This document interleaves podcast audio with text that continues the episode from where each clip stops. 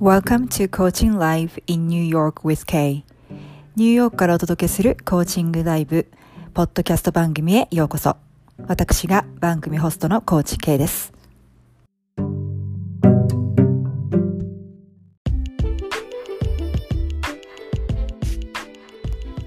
Hi everyone, thanks for tuning in today. I just wanted to chime in and quickly introduce myself as well as what my podcast program is about.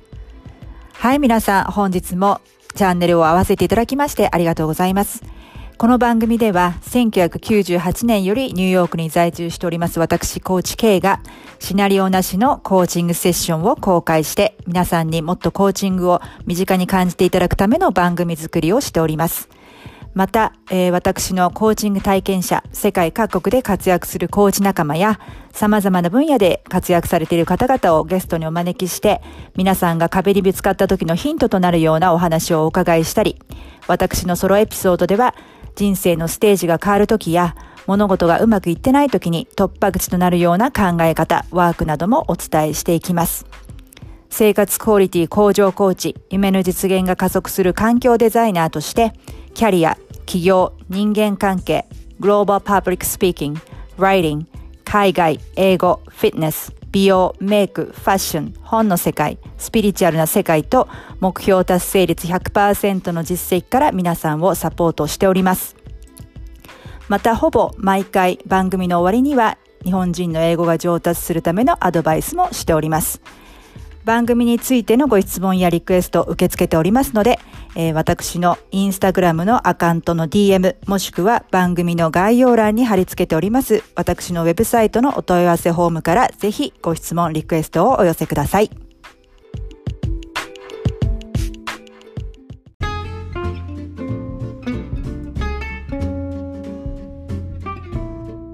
Hi everyone, welcome back to my podcast Coaching Live in New York with Kay.This is the first half of my coaching session number five with Kozue. In today's episode, Kozue shares her experiments she conducted around control and should. Let's find out her experience by noticing her shoulds and letting go of her controls. Then we move on to the physical environmental scan where we left off last time.We will see how close or far her study room is to her power patterns by naming the present patterns. For some strange reason, even if your environment is not reflecting necessarily who you want to become, it is serving you in some way. That is why it's so hard to make a change. はい、皆さんこんにちは、えー、今日はですね、久々に小杉さんとのコーチングセッションをお届けいたします、えー、コーチングセッション ナンバーファイブ の前半戦となります、えー、今日のエピソードでは、えー、小杉さんがまずですね、えー、should、べき、えっと、コントロールに関する、えー、実験を行ったものをシェアして、えー、います、えー、自分のべきに気づくこと、そしてコントロールを手放すことで一体どんな気づきがあったのでしょうか、えー、そして、えー、物理的な環境デザインの方に移るわけなんですけれどももうこの間ちょっとあのー小杉さんのスタディルーム書斎についてスキャンを始めていたわけなんですけれども、えー、今回はですね現在のパターンをネーミングすることによって、えー、どのぐらい小杉さんの、えー、書斎がパワーパターンから近いのかまたは遠いのかっていうことをクリアにしていきます、えー、環境というのは奇妙なもので、えー、たとえですね自分のパワーパターンに遠い環境の状態であったとしても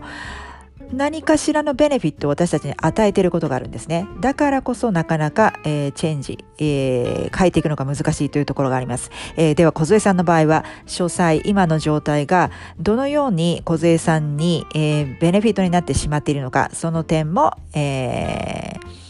見ていきたいと思います。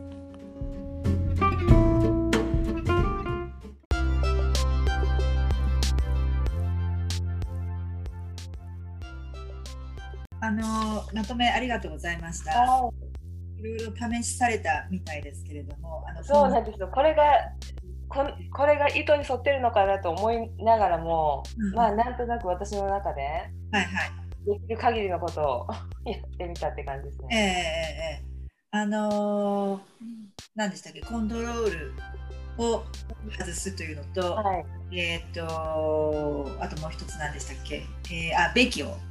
自分のべきに気づくっていうことですよね、はいうん、でなんかいろいろリストをしていただいてなんか結構自分の中でルールを作っていたなっていうのに気づいたことってあります？まあルール、まあ、こうリストにすると、まあ、改めて、うん、あこの私にとってこの部分が大切なんだなっていう価値観の部分は、うんうんうん、やっぱりこの日常生活と職場ってなんか、ま、ちょ、ちょっと別に考え考えた方がいいというか私の中で、うんうん、多分日常生活だとそんなに気にしないことも職場では気になるのかなっていうこともあったりもして、うん、なのでなんでしょうね、日常生活の部分ではもう私はもう本当に自分で気づいてたのでこういう、うん、こういうべきがあるっていうのは分かっていて、はいはいまあ、職場関連に関してはうーん、まあ、改めて考えてみるとこここの部分なのかなっていうリストした中で、うん、そのこの共通する部分が見えてきたっていうのはありましたね、うんうん、この共通する部分っていうのはどの辺でした？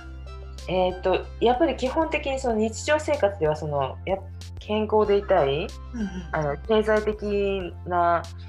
部分でちょっと気をつけなきゃいけないって思ってる部分と、はい、自由になりたいからこそこう気をつけているというか、はいうん、なんかこう不自由ではないんだけど自由でもないみたいな感じですね。まあ、自分の意思の中で行っているからそこまで不自由には思わなくてもやっぱりこのこうなんていうんでしょうねこう気にせずわーって使っお金を使ってしまうっていうことにやっぱり抵抗感があるんだなっていう部分があります、うんうん、僕ばかりに関してはやっぱりその時間はい、時間、時間に関しての気づきですかね。やっぱりこの、うんうん、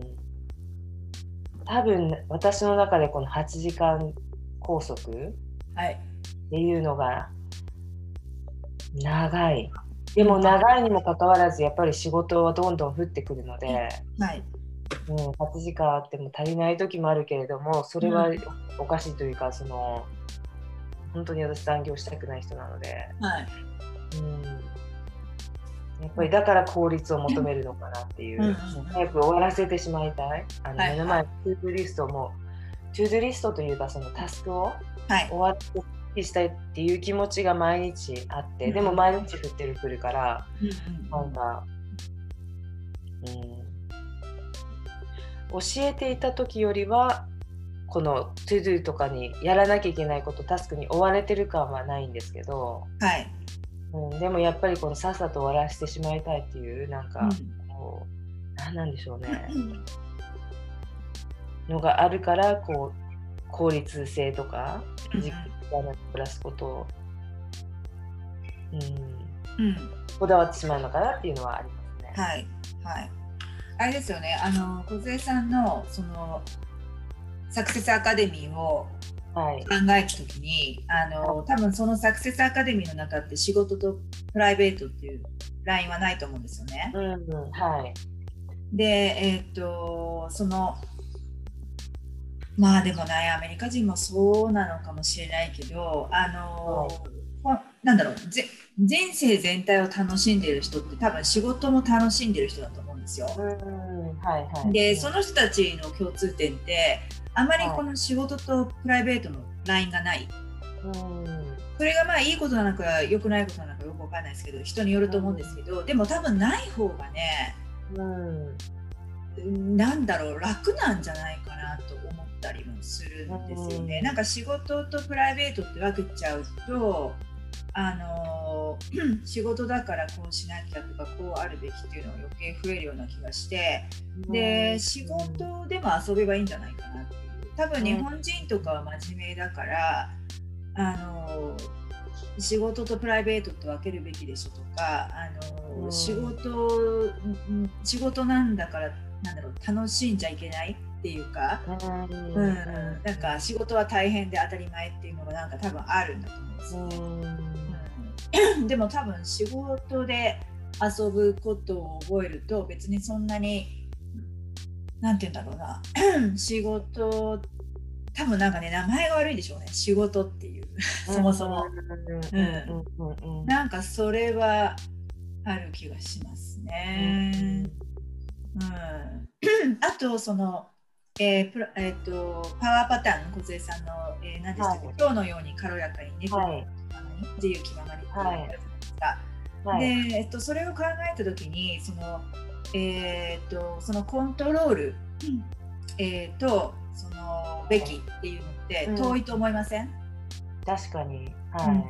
んうん、だから多分それがない多分その蝶とか猫とかは、うん、そうないと思うんですよ。コントロールしようと思ってるところとか、うんえー、べきっていうものが、うん、だから多分ああいうふうに軽やかでいられるし、うん、あるいは自由でいられる気ままでいられるっていうところ、うんうん、だからあのいろんな環境をスキャンしていく中ではい、それをいろいろ取り入れるとそのパワーパターンもいいのかなと思いますね。うんうん、でなんかその自分の中でまあどういうことなのかわからないとか、えー、なんかまだあるでしょ小杉さんの中で。でそのその辺のストラグルってどの辺で一番感じます？うん、あのこのべきを外す、うんうん、べきまたそのべき。なんかまあそのそうした方がいいだろうなっていうはいはい、はい、頭ではなんとなくこうね分かるんですけど、うんうん、だからじゃあどうやって実際どうやって外すんだろうっていう、うん、そのハウの部分ですねどうやってるっていうのが分からないなっていうのと、はいはいはい、いやでもなんか私の中のその日常生活のべきってやっぱりこう健康的に、はい過ごしていくために必要だよなっていう、うん、この自分のためにやってるべきというか、うん、まあそうしたいなんか、はいはいうん、っていう部分べきとしたいあのねシュートとボンとかなんか重なってる部分が ほ, ほぼほぼほぼなんで、うんうんうんうん、だから考えるときにあのべきじゃなくて want に書き換えればいいんじゃないですかね。うーん、うん、そういうえっとなんだろうこ健康とかに気をつけてるっていうのは、うんうん、それはべきじゃなくて want で書き換えて、うんえー、ネガティブな方のべきを外すだからそれを反対側を考えたときにあの want になるわけじゃないですかその反対っていうのが、うん、だからそれで考えていく、うんうんっていうことなのかな。なんかその効率的にって、まあ、残業したくないっていうのはそうなんだ効率、うんえー、的時間はこう使うべきっていうのじゃなくて、うん、えー、っと、うん、私はなんかその効率的に時間を使うことを楽しみたいからとか、うんわかんないけどなんかそんなような感じですかね。うん。なんか何々しなければなな何々しなければいけないからやるというよりは何々したいからやる。うん。で例えばなんか家事とかがめんどくさいとか思った場合はあのー。うん掃除しなきゃとかしなきゃいけないとかっていうよりは、うん、掃除してスッキリしたいからやるとか、うん、掃除した後のあの気もの方が気持ちがいいからやるとか、うん、掃除をしたいからやる、うん、っていうこと。なんかそのべきっていうのは多分刑務所に入っていない限り、うん、あのなんだろうやらなきゃ絶対いけないっていうルールは誰にも言われてないわけで自分で勝手に決めてるわけですよね。そうそうそうそうですね。そうだからあのー、それでもやるっていうことは自分はなんかその何かその自分が欲してる結果が得られるからやるっていう感じなのかなと思うんですよね。そうだからそれはちょっとゲームをやりながらあのーもし自分で何とかしなきゃとかすべきっていうふうに思ってしまった瞬間があったら全部 want に置き換える。で、あとは本当にこれってやらなきゃいけないんだろうかっていうことですよね。小杉さんって not to do list っていうか、そのやらなくていいこととやることっていうのを分けて考えてます？それとも本当はこれやらなくてもいいんじゃないかっていうことでことでもやっちゃう傾向あります？うーんとね、not to do list、こうしない方がいいだろうな的なことですか？あのしな、しない方がいいっていうよりは、しなくていい、はい、しなくていい、うん、しない方がいいだとまたべきになっちゃうでしょ。しなくていい、あー、例えばちょっとうーん、なんか例えばあのー、なんだろうな、まあ、会社で言ったらあの、はい、うん、これまあなんかいずれやんなきゃいけなかったとしても、これ今しなくてもいいんじゃないかなっていうこととか、でもなんか自分の中で、あ、でも今日中にやっちゃいたいからとか、なんかそういう自分でなんか勝手に決めあのルール作ってやっちゃってるとか、あるいはこれは別に本当はその、えー、意味が結果にあんまり意味がなくても今までちょっと続けてきちゃったからなんとなくやっちゃってるとか、うん、うんと、あとはなんか余計なタスク作る人得意な人いますよね。なんか、あ、はい、はい、それはわかります。人、人を見てるとそうわかるかな。はい。なんかそういうこととか、えー、この E メールは果たして送る必要がそもそもあるのかとか。うん、そういうことかな、やんなくてもいいこと、うんうん、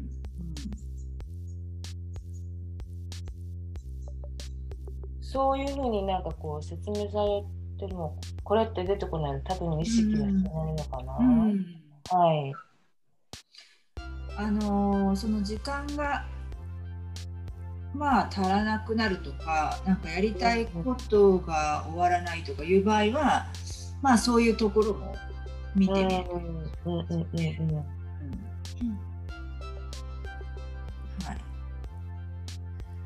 まあなんかそのだから人間関係とかリレーションシップインバイロメントに関しては、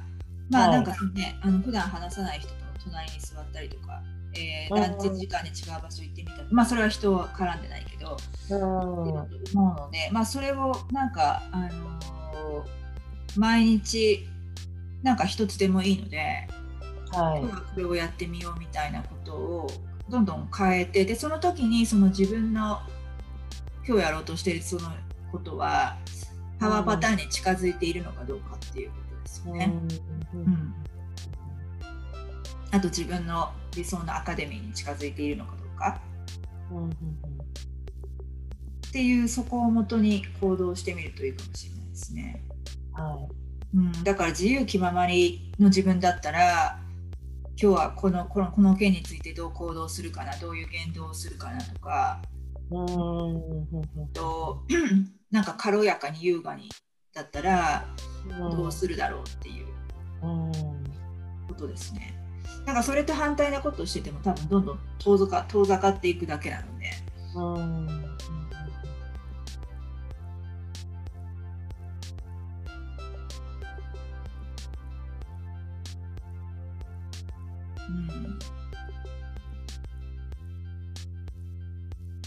だからそのあとグレーのグレーゾーンの話をしましたけど、まあどっちでもいいんじゃないっていう、はいはいはい、だから例えばなんかこう自分であの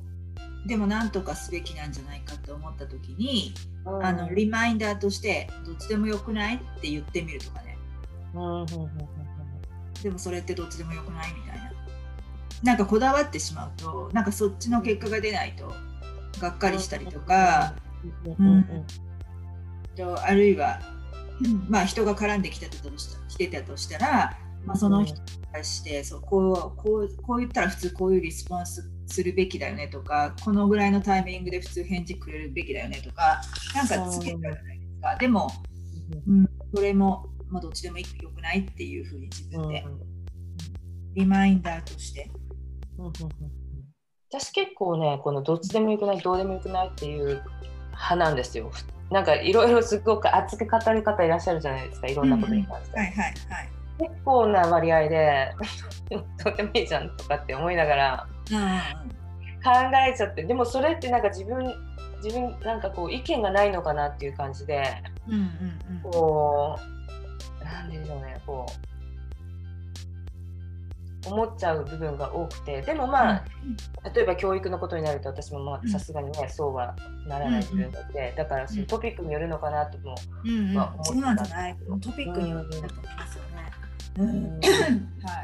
い、でもまあ一人一人前も話しましたけど価値観が違うので、うん、あのー、全員が、あのー、自分が正しいと思ってると思うんですよね、うんうんそうだからそれをまあどっちでもいいかなっていうかなんてそれもいいんじゃないみたいなので流せるようになると多分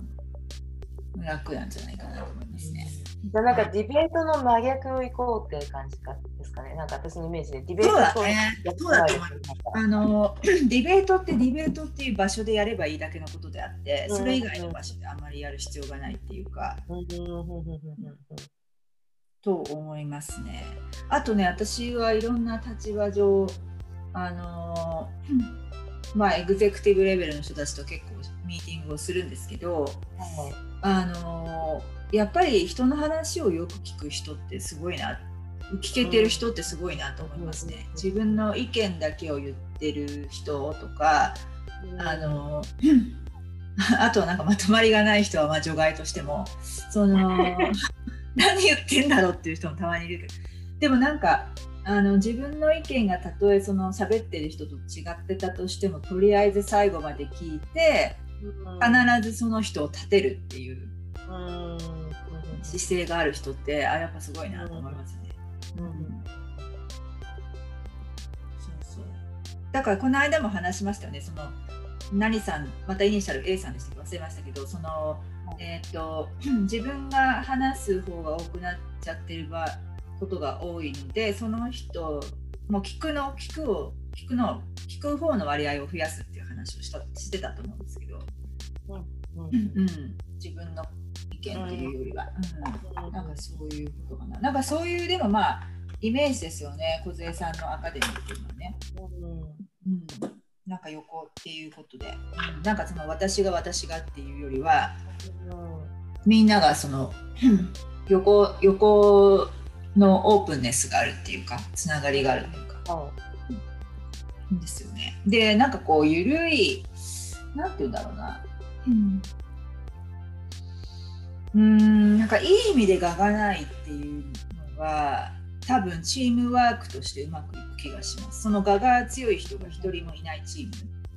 でもそれはなんか全然意見がないっていうことではないんだけど、なんか、うん、コラボレーションがうまいっていうか、うんうん、多分一人でも我が強い人がいると結構うまくいかない気がする。うんは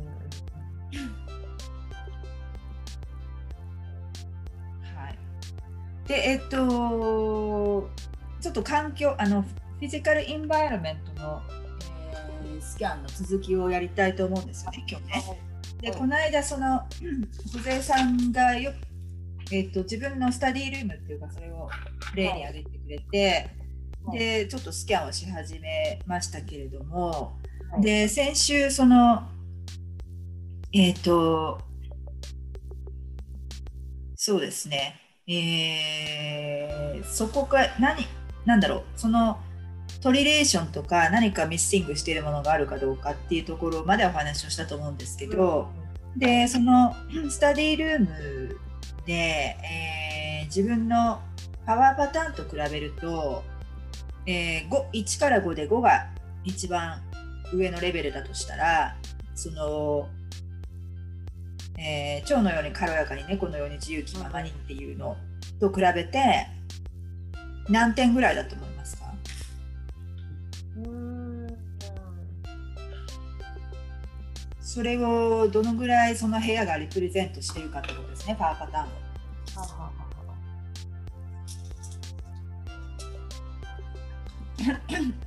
ははどうかな、蝶のか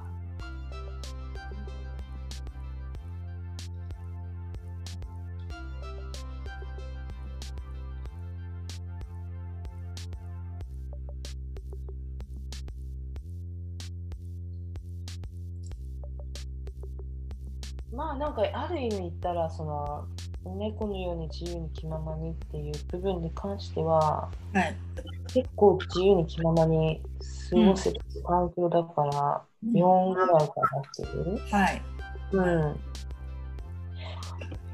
ん、もう一つもう一つのジ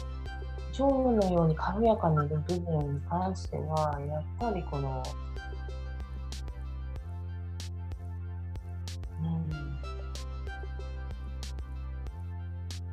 うん、なんかこうやっぱやらなきゃいけないことを思い出させる空間だか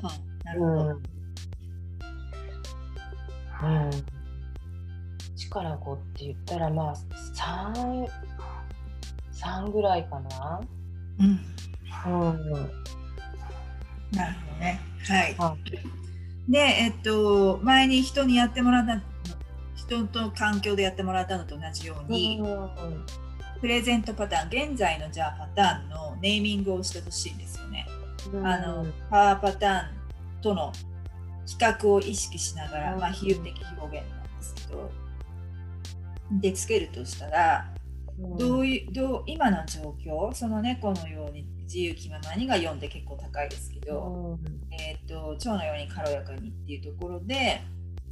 まあ、あのやりたいことを思い出させられるようなところなので、まあ、さんということでしたけど、うん、現在のパターンを言うとしたらどんな表現になりますか？うん、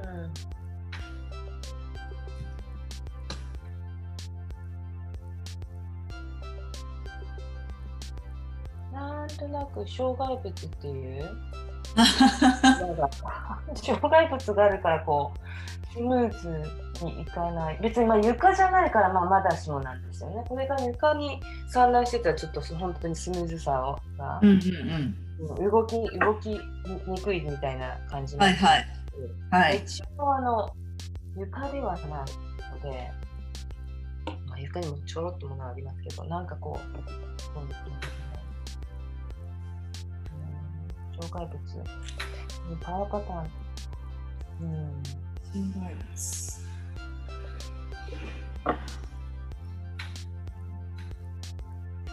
障害物ね。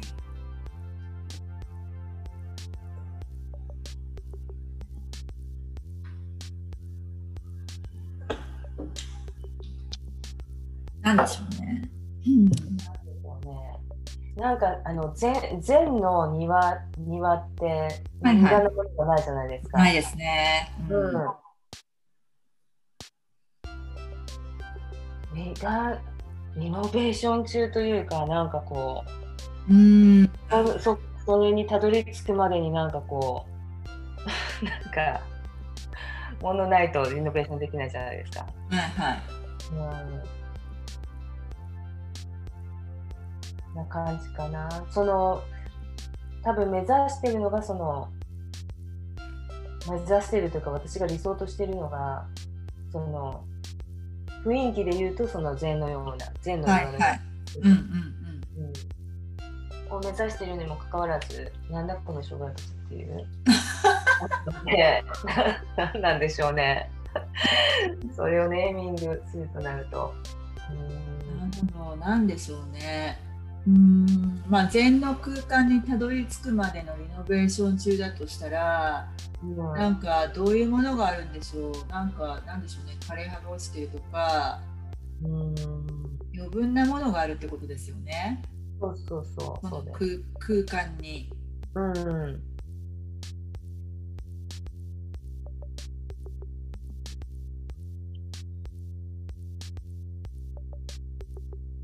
まあ、だから軽やかではないし、うん、ことなんだよね。はい、軽やかではない。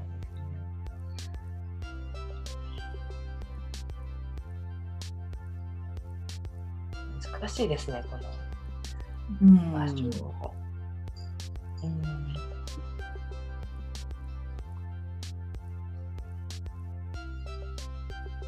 何を思い浮かべます？そのお部屋を見たときに。なんか象徴的なもの、うんうん、で、まあ、禅の空間との対比でもいいですし、猫と蝶との対比でもいいですけど、何を思い浮かべます？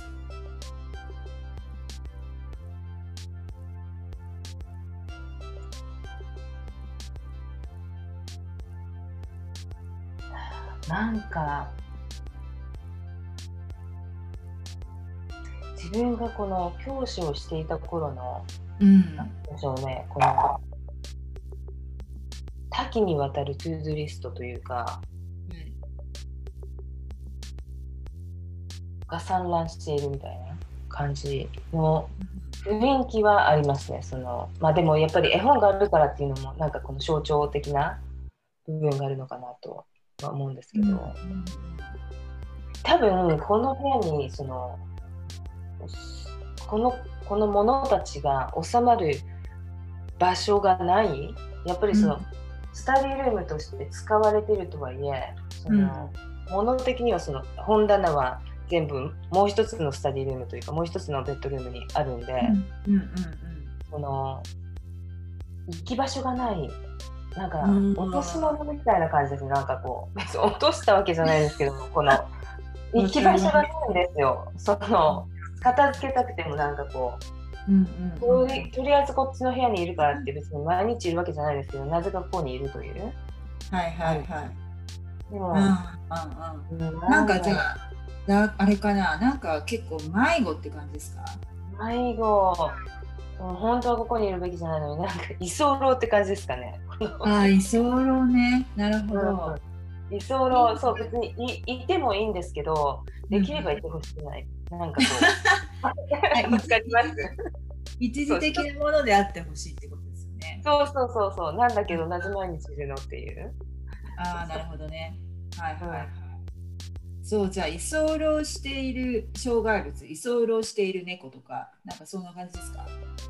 うーん、猫になるとね、ちょ、いやちょっと気持ちが入っちゃうので、はい、あの障害物かな。障害物、はい、うん、なるほどね。はい、面白いですね。なるほど。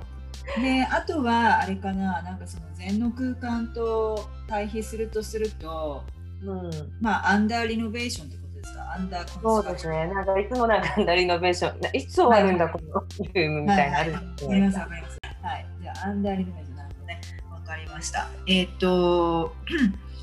でえっ、ー、と前先週お話ししていただいた時に、まあそのいろんなものが、えー、置かれていて、そのなんだろう、えっ、ー、とコンプリートしてないものがっていうか、うん、あるっていうイメージだったと思うんですけど、はい、でもまあそのアセットとしては、まあその毎日自分を見つめ直すとか自分を向き合うとか自分に戻るっていうのもある。で、あとは何でしたっけ、うんとまあ、その絵本が乱雑になっているとか、えー、と洗濯物が置かれているとかあったじゃないですか。はい、洗濯物はね、うん、なくなりましたね。あ、なくなった。うんうんうん。なくなりました。はい。で、えっと今その、うん、えー、完了してないそのインコンプリートのタスクとか、あるいはその、はい、えー、っと片付けられていないそのなんていうんでしょう、居候状態の障害物たち。うん。なんかそれって、えー、っと前もお話ししましたけど、どなんだろう、今の梢さんにとってそれがどういうふうにサービングしてるっていうか、役変な意味でなんかすごい奇妙なんだけど、うん、役に立っちゃってるんだと思いますか？そういう状態で言い続けるっていうことが、そういう状態でありつつそこにあり続けるっていうことが、どんな本当はそういうベネフィットになってないはずなんだけど、何かしらその梢さんにとって何か得になっているという言い方は変なんですけど、あの、うん、ワーキングしちゃってってるから、多分すんごい耐えられなかったらその状態になってないと思うんですけど、うん、どういうことをそれって伝えてきてます梢さんに？ああ、リマインダーとしての機能。リマインダーですか？うん、多分そのあのやっぱりいい加減しなきゃって思う時に私はやるので、うん、あの洗濯物もそうなんですけど、ちょっと、はい、こうやっぱそこにあることでこれをしなきゃいけないっていう、うん、はいはいはい、あ、なるほどね、はいはいはい、なのでいずれかはなくなるというか、でも次にまたやらなきゃいけないことが多分降ってくるじゃないですか、うんうんうんうん、それが多分ここにちょっと溜まってるみたいな、うんうんうん、なんで、はいはいはい、じゃあなんかいずれやらなきゃいけないことの行き場所になっちゃってるっていう感じですかね。そうそうそうそうそう、うんうん、本当はもうささっと終わらせてしまって、はい、スッキリさせてしまいたいんですね。はいはい、だけれども、うんうん、例えばその英会話のそのなんだろうレッスンの準備とかするにあたって、はい、なんか教えたりすることを計画するときっていくらでも手かけようと思ったらかけれるんですよ。最低限これをやらなきゃっていうのはあるんですけど、はいはいはいはい、もっとこのプラン B プラン C ぐらいまで作っとこうかなとか、ちょっとなんとなくでこの本読んしとこうかなとかっていう感じでやってると、はいはいはい、なんか い, いつかちょっと暇があったらちょっと手かけてみようみたいな、あなるほど、僕くがるような気持ちがあっても今の状態だと思うんですよ。っていうのが週いちなんで、別にその週にいっかいだけここに持ってくればいいだけの話で、うんうん、なるほどね、うん、っていうなんかこう欲張り、あでもサーフィングしてるんだから欲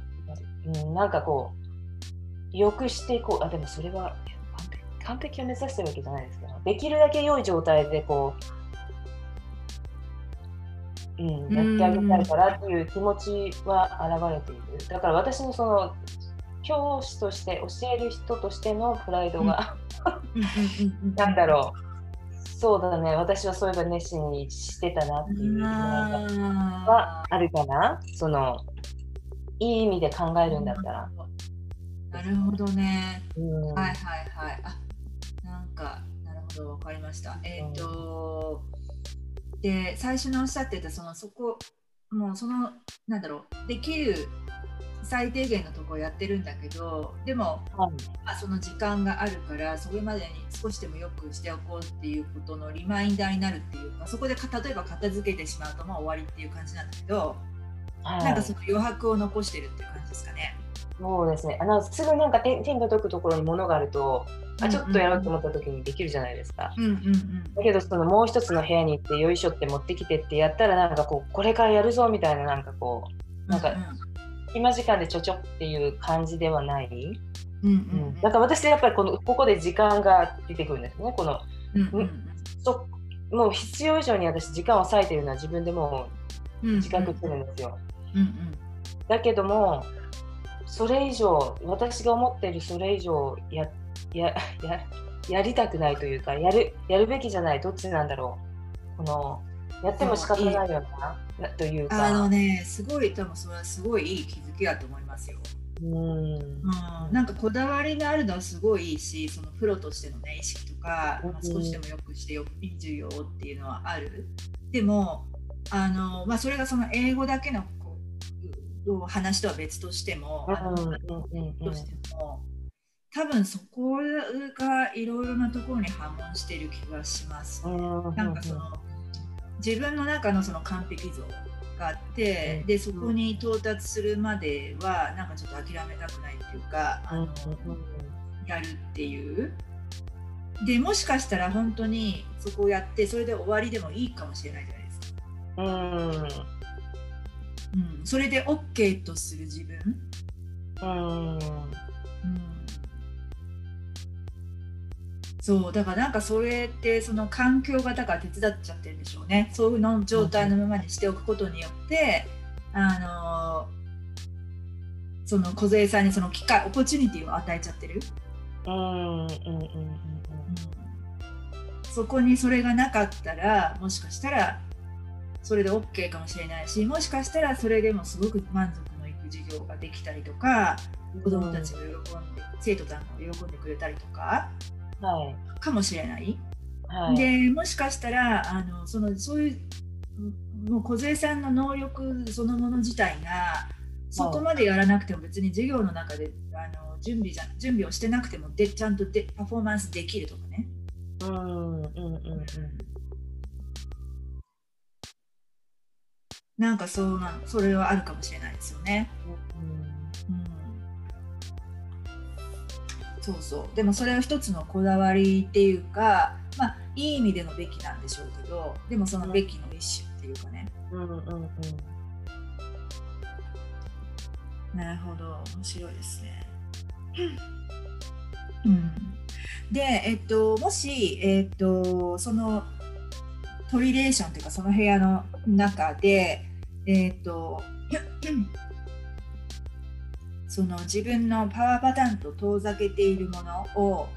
ザッピングっていうか、まあ、断捨離、えー、するとしたら、うんえー、例えばそのみっつぐらいリストするとしたらどんなものが断捨離できますか？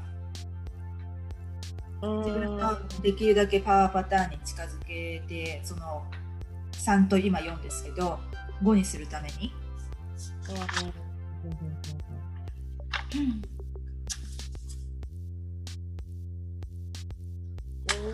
ですね、断捨離、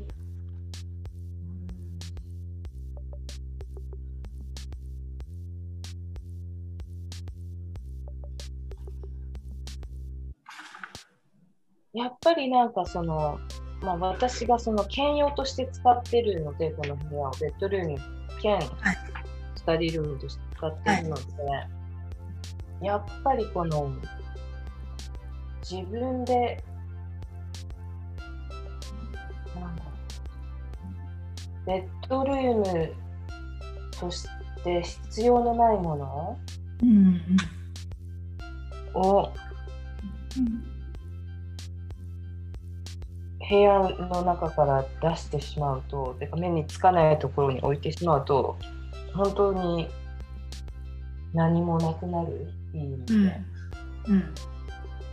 だからこれを一つっていうより、そのでこれって寝る時に必要っていうのって考えると、すごくこの部屋は軽やかにこの、ね、うん、ね、眠るためのその空間によみがえるのかなと。でそのスタディルームとして使う時だけ持ってくるっていう、うんうんうん、そのちょっとしたひとひと手間、はいはい、だから断捨離じゃないんですよね。こう、まあ、断捨離、まあ物的に言うとその、うんうんうんうん、なんかそういうそういう意味もこん、うん、そういう意味も含めてのザッピングですよね。トリレーションザッピング、うん、いいんじゃないですか。ですね。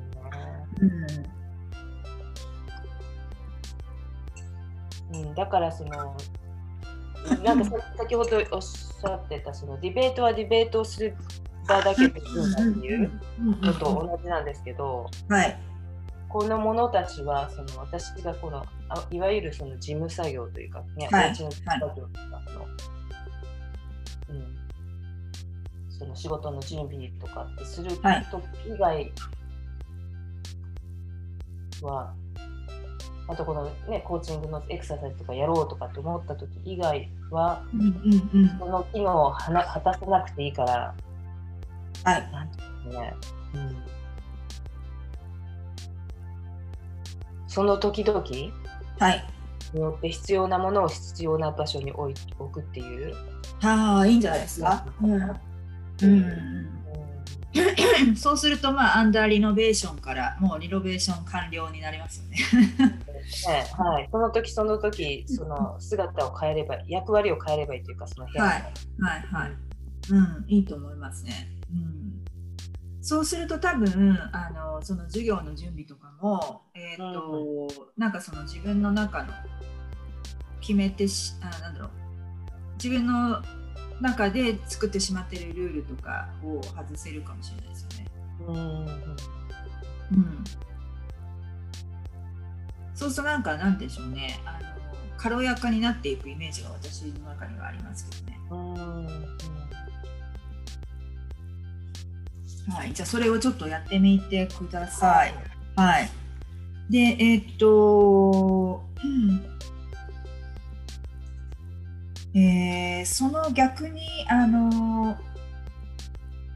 まあだからそれトリレーションザッピングトリレーションプラスなんかエクスペリメントみたいなのが今、うん、えー、なんかちょっとコンバインしてるような感じだと思うんで、うん、でえっと環境のフィジカルインバイロメントの中でのその、えっとまあ、エクスペリメントの先を行く、えー、まあニューテリトリーっていう部分、エンター、エンターニューテリトリーという部分は、なんか例えばあのそのパワーパターンに近づけるために、まあ、その場所からミッシングしているもの、なんかその環境に新しく付け加えたいものってあります？加えたいもの。うん、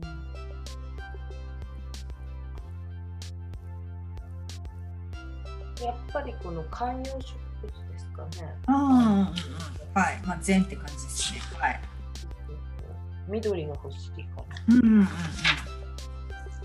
なるほど。その緑を環境に取り入れることでどう近づきます？パワーパターンに。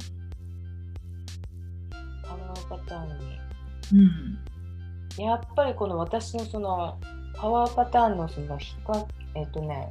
まあ、ネーミング自体もその猫とかね、はい、蝶とかっていうのがついてる感じで、うん、なんかしっくりくるというか、その自然を思い出させる。うんうん、なるほどなるほど。はい。やっぱりなんか自分の中でもうちょっと自然、自然の中でっていうのはすごくあるので、なるほどなるほど。まあ少しでも近づけ近づけるのかなっていう、うんうん、その中でね。わかりました。はい。じゃあその空間をベッドルームとしての空間にするための、まあ、物の移動と片付けと、あと緑を取り入れる、うん、で, できそうですかいっしゅうかんで。まあそうですね、すごくシンプルなんで、あの、うんうん、はいはい、じゃあそれをやってみてください、はい、その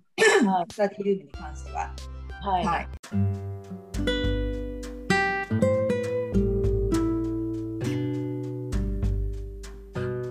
はい、ということで今回のエピソードはいかがだったでしょうか。えー、もし共感していただけたり、えー、ためになった、または何か気づきがあったという方は、えー、ぜひ配信登録と、えー、高評価レビューボタンを押してくださいね。えー、そしてお友達にもシェアしていただけると嬉しいです。えー、生活全般を相乗効果で一気に向上させたい方、